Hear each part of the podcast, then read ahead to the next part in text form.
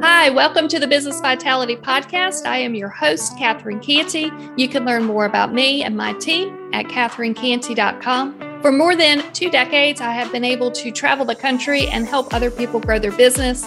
From those experiences, I was able to work with a proposal team that generated success 90% of the time for over a decade.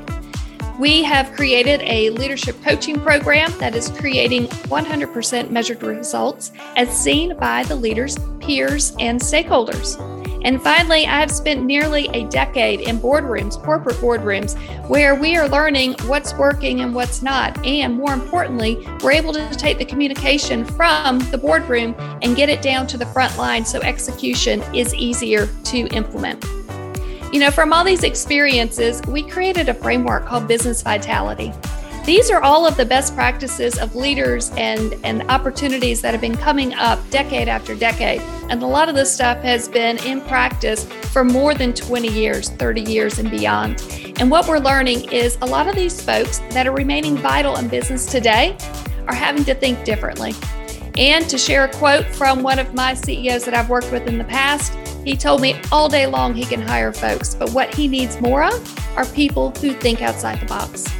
So, in an effort to pay it forward and celebrate successes, we are going to be sharing stories of leaders who are thinking differently and remaining vital in business today. Please stick to the end, and we will share how you can be a guest on the show. And thanks so much for being here.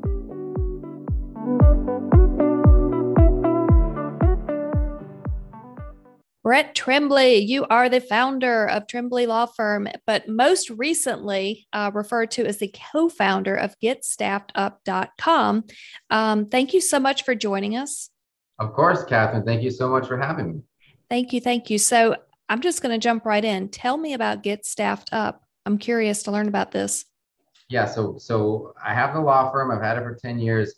GetStaffedUp is about 3.5 years old, and we do virtual staffing for our target market, right? The one that we market to is lawyers, because me and my co-founder are lawyers, but we do niches bring riches, right? So you focus on a target and then you pull in lots of others.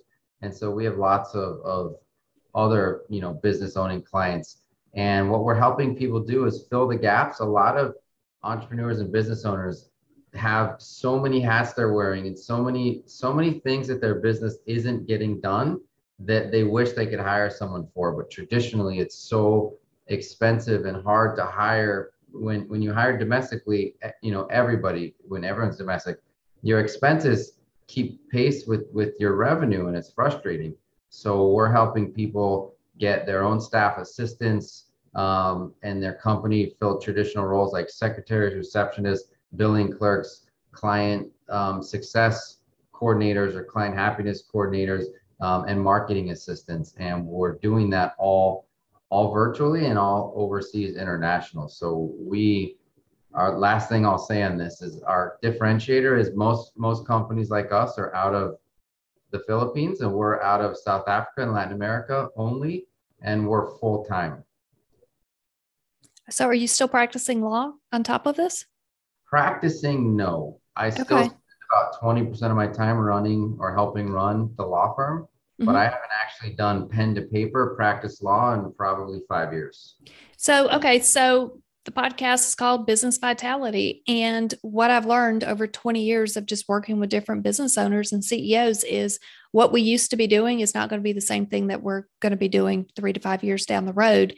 And the research is showing the businesses, they do fine in the beginning, but they can't make it past year 10 because there's these new startup companies that come up, and it's easy when you're new and young and you can bust through some of that maybe the bigger companies are hitting against. And so it sounds like you're adapting to the market, you're maintaining vitality in your space. You found a niche to be able to grow. Can you talk about what that was like as an attorney that was probably feeling frustration, I'm guessing, and that's kind of what took you here? So yeah, one of the frustrations I had early on, I was a true solo. It was me, myself, and Irene, right? Like I was answering my own phones, sending my own faxes, because this is 2011, doing all my own marketing, all my own networking, And I never had time to do the actual work of the business.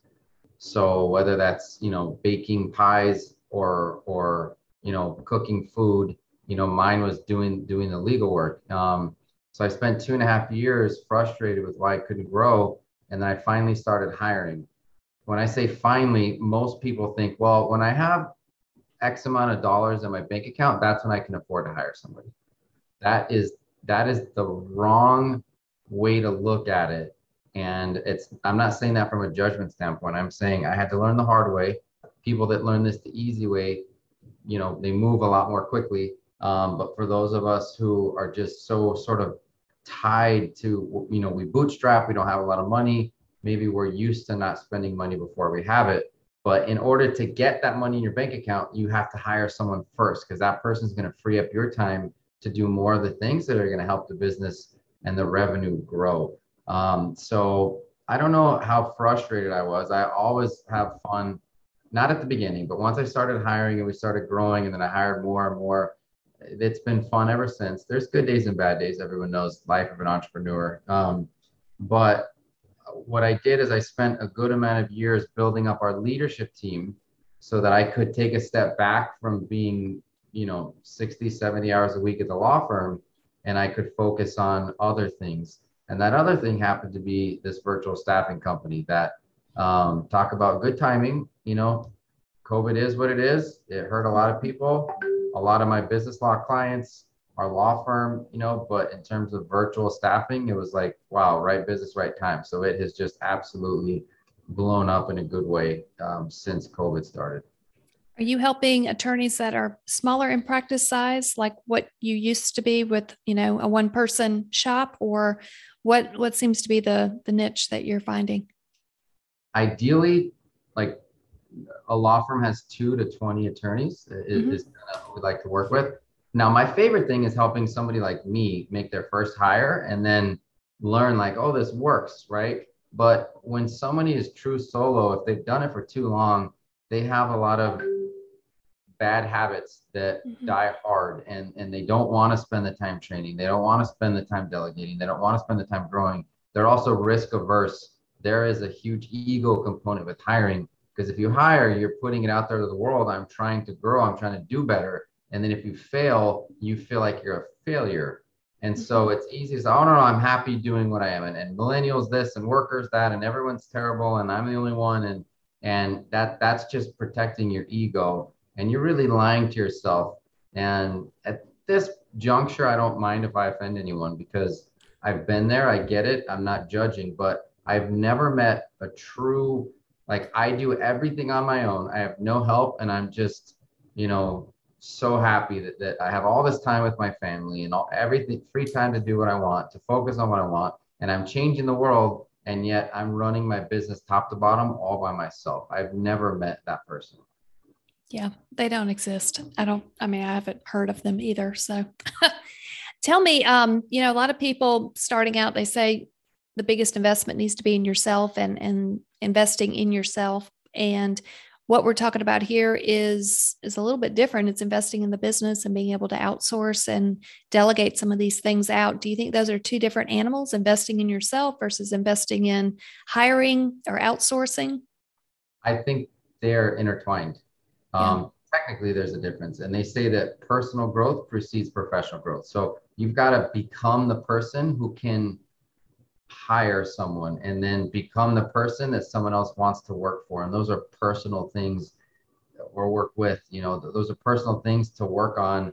But, and then in taking action on the business, you're actually becoming a different person. That's why I say that they're intertwined. I like it. Tell me, you know, a little bit, where do you think people are kind of making some mistakes before they're bringing you in? And I don't know, just if they see this within their existing day-to-day operation, what does that look like that they should be looking at when they reach out or know that they need to reach out to you? Well, most people don't see it because most people are so busy getting up every day. They're just like ingrained and they're on the hamster wheel. And again, I'm really, this is not a judgment standpoint. This is a get off the hamster wheel and think. It's called Think and Grow Rich. It's not called Work and Grow Rich. You're not going to work your way out of where you are. Your life's not going to be different, right? The definition of insanity. Nothing's going to magically change for you. So your business will be just magically what you want in 10 years. And most people don't take the time to just think about what they want their business to look like, what steps they need to take, you know, even a year from now, what are the one or two big changes? And then how do I get there? That type of thinking is changing a mindset, which is either refusing to acknowledge those things to make yourself feel better, or just not even taking the time. You know, start journaling 15 minutes every morning and just journal what you, and I hate when people are like, oh, I'm not a writer. Okay, but you have to give yourself time to think, and then your action should reflect where you want your business to go, because you've actually planned it. You're not just reacting to your day after day after day. So that's the first camp, right? And that's a mindset discussion. It frustrates me when people are so certain that I tried it once. You know, this is the other camp. Like, it's the old bicycle. You tried to ride a bike one time when you were 5, you fell over, and now you're never, it's like bike riding's not for you. You know, people are like, oh, I don't want to hire. I tried that once. And, you know, there's like criminal defense attorneys. It's sometimes, you know, I'll be like, hey, you know, who answers your phone? Before I'm done even asking the question, they're like, so defensive and jump in there, and you just like feel the energy with all of these excuses. All my clients, they need me when they need me, when they need me, they need me right now, blah, blah, blah. I said, okay, well, when you're in court working really hard to defend the person who needs you, what about all your other clients and new clients? Like who you know, who's answering your phone? And then, you know, that there's the stumble in the response, because people just make up so many reasons why they don't need help. It's like, you don't have to work with me, for God's sakes. Like, just acknowledge to yourself you could use help and you're not doing it. Like, that's the person I like to work with, somebody who's just has thought through these things, and they're like, I need help in trying to get better. Because guess what? I started growing when someone told me to hire, and I hired a business coach, and somebody helped me see all these things. And then I started reading a mixture of business books and quasi self-help, but more like self-reflection books, right? And some of the, you know, the Napoleon Hills and the real thinkers. So, you know, I guess that's my two-part answer. I like it. Tell me, when did all that journey start for you? Because it sounds like it, I don't think any of us are born with it. And it's just something that we become aware of, and we get probably interested in, and then like the light switches just turn on. So another two-part answer. I always knew I would run my own business. And because I was pretty good at finding ways to make money growing up, I kind of assumed that meant I would become a business owner, and then I would just do really well. So the part, you know, and a lot of entrepreneurs don't even take the leap until they're in their 40s. So it's not too late for most people. But you know, that like, I don't think you need to be born with that, but you certainly don't need to be born with learning how to become a good business owner and how to become a good employer. And those are the things I had to learn. I just assumed because I liked business, I'd be good at it. And I thought I was, but I hit my ceiling because I didn't realize mechanical reasons, not like leadership reasons, but I could not squeeze more, out of what I was already trying to squeeze. And I was me and my time. And like, I was frustrated, but I didn't know why. And looking back now, it's like, well, duh, if it's just so easy with lawyers to use this example. I had time to do one hour of legal work per day on average, right? Because I was working nights and weekends, because there's so many hundreds of different roles that a business needs and hats to wear. And if you double that, now you double your business, right? But you can't just ever get to the place where you can double it without a long road of slow growth. Because as you probably know, Katherine, when you're trying to grow a business and you're spending all your time working in the business, then you're not marketing and you're not bringing in new business. And that's how you get the peaks and the valleys, and you have the feast or famine. The other thing is you had a good quote, I guess, about, 10 years, and then you have new businesses come along with new innovation. There's a valley of death, like 94% of the businesses that get to $1 million never get to 3 to 5 million in revenue. My opinion is because people don't switch from hustle, market, sell, and themselves to being the leader of a team and starting to say, like, I'm the general manager of this team, and I need to build out the best team and the best systems possible to run the business. Yeah, lots of good quotes. I'm jotting them down. I love Think and Grow Rich, Napoleon Hill, all those great books. Do you have any other favorites that you want to share? Yeah, let me think about the ones that not everybody knows. I do the, Five Dysfunctions of a Team is a really good one.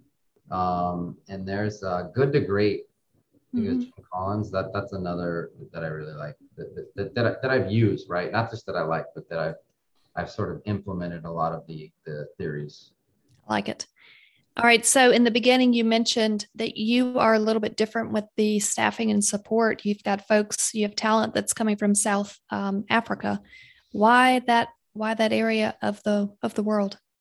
So we started out of the Philippines, mm-hmm. but, again, just sort of practicing what I preach by thinking and analyzing and researching, we started moving into Latin America and found that the English language ability and the culture was a better fit than people out of the Philippines for your client-facing roles and for the roles where you want to just, you don't want to look at virtual assistants and hiring as just project-based, right? We're talking about full-time positions in your firm. So you need people who can think like anyone else that you want to hire. And there's a strong base in the Philippines for a lot of things, a mm-hmm. lot of routine order taking type positions. That's what they teach. It's what they preach. Their economy is set up to be remote workers. It's pretty cool. But we felt like the client facing, the project based, et cetera, we were having such a good experience in Latin America. And then South Africa just kind of came to us that we learned it was a good economy and market right now to hire remotely out of South Africa. I think that's great, because you do hear the Philippines and, you try to outweigh all the different options that are sitting out there. And so I find it interesting that you're able to match that different mindset that you're going to need and thinking and communication and client-facing roles, and be able to match them with that. Can you give me maybe a great success story, a client success story that you're really excited about, that somebody that you've worked with? It sounds like you like to find these folks that maybe are struggling a little bit, and you get them over the hump and change the world for them. Yeah. And then I'll tell you too, we had this client who, no offense to her, because a lot of us were like this, she was just a mess. Hired someone through us, and opposing attorneys were saying, like, wow, how did you, and I'm not making this up, like, how did you get so organized? What's going on? And that was because of somebody she found through us. Like, you're talking, we hire the top 1%. We have 250,000 people that apply to work with us on average per year, and we're placing less than 1,000. So that's less than the top 1%. So we're finding smart, energetic, hardworking, fun, really great, most of them with degrees, and they can make a huge difference in your business.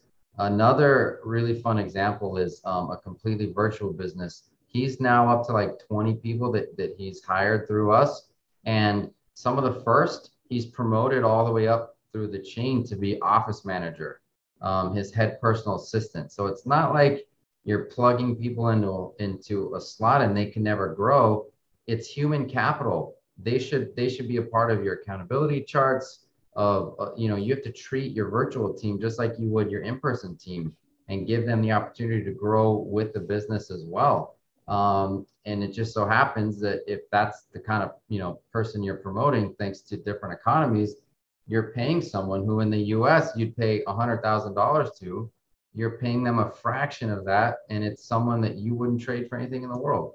And so, you know, I like to say that we are doing more for the global economy than anyone in Washington, D.C., other than just talking about it, right? Like, we're actually helping people have a good life where they live. And some of the stories that we hear, you know, we kind of like a baby making factory at this point. It's kind of funny.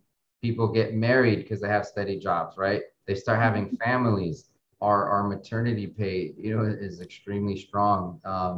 And like the people we've met and the lives that we've changed in other countries is the most fulfilling thing that I would have never anticipated. It's really fantastic. I love this. What's your screening process like if you have that many applicants and you only are able to place a small percentage? It's still a large number of people, but still you've got to go through a huge number of applications. We do. And so we have a lot of digital tests and screening methods set up so people can trip up along the way and get kicked out of the system. I've never been a huge resume guy. That's like the last thing we look at in both of my businesses. So there's about 20 points in our process where you can, if you're not careful, and this is how we find the best of the best, right? And so we're doing, we've got a huge team now and we're doing hundreds of interviews per week, but that's how we whittle down that enormous number into truly finding the people who want it and who are going to be really good workers for you. This sounds great. Tell me if folks are interested and want to be able to learn more about you, Brett, and the solutions that you offer, what is the best way to get in touch with you?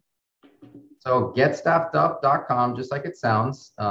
And what we've done, Katherine, for you and your listeners is we've set up a landing page and we've done a discount. So if you go to getstaffedup.com/business vitality, then your listeners will get a nice little discount off of our already modest startup fee in order to get going and what we call delegate your way to freedom, right? You can't do everything yourself. You'll never be happy like you and I have discussed. So you can start with one person at a time and just start getting rid of the things that are the lowest like monetary uses of your time and the things that make you the least happy or that drain your energy.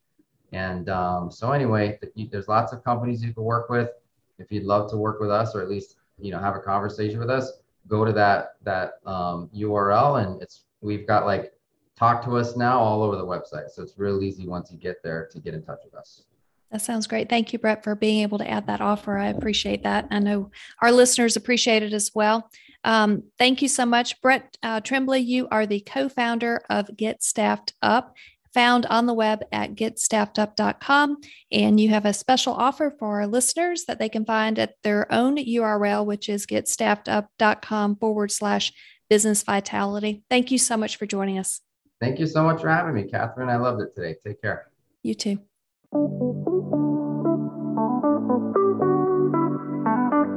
My team and I just want to say thank you for tuning in to the Business Vitality Podcast. We really appreciate you being here. If you know of another leader, another CEO, a founder who has another success story that they are willing to share and be able to pay it forward, we would love to highlight their stories on this podcast. You can find more information at katherinecanty.com.